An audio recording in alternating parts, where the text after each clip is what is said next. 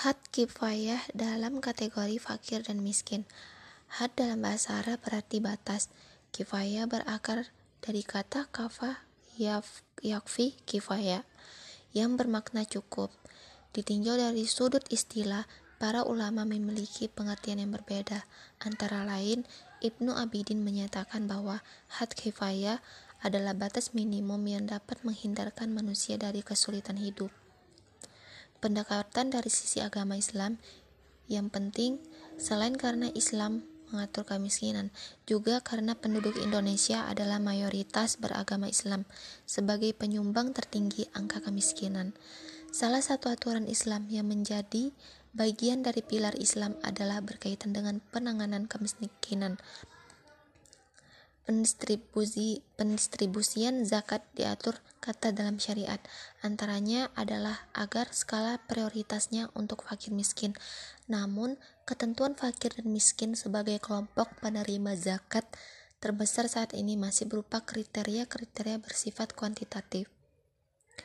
Badan Amil Zakat Nasional atau Baznas yang diamanahkan oleh Undang-Undang Nomor 23 Tahun 2011 sebagai lembaga negara pengelola zakat sekaligus koordinator organisasi pengelola zakat Indonesia memiliki peran penting dalam menyikapi kajian-kajian yang terkait dengan menentukan kriteria miskin, khususnya dalam sudut pandang Islam. Sebab Basnas perlu secara jelas melihat siapa sesungguhnya sasaran utama penerima zakat, mengingat dana yang dilakukan Basnas merupakan dana zakat yang ketentuannya diatur oleh syariat. Maka, sudut pandang Islam harus menjadi acuan dalam melihat konsep kemiskinan. Maka, hatifayah digunakan untuk mengatur beberapa kebutuhan minimum menurut standar makosid syariah dalam konteks masyarakat Indonesia. Sementara itu, jika dibanding kebutuhan hidup layak yang dikeluarkan oleh Dewan Pengupahan, Hatifaya berada di bawahnya, sebab secara konsep KHL lebih dekat dengan istilah nisab di mana seorang muslim dapat mendapat penghasilan yang terkena wajib zakat, umumnya berpenghasilan 4 juta ke atas.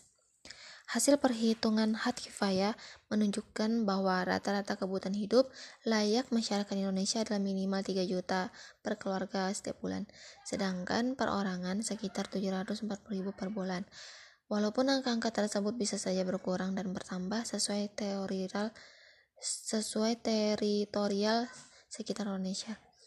Uh, selanjutnya uh, dalam keluarga juga yang berpenghasilan 1 juta hingga 2 juta per bulan menjadi prioritas kedua untuk dibantu, sedangkan keluarga dengan penghasilan 2 juta hingga 3 juta menjadi prioritas ketiga. Dengan lahirnya kajian dengan uh, sehingga dana-dana umat yang dikelola di yang dikelola benar-benar dirasakan manfaatnya.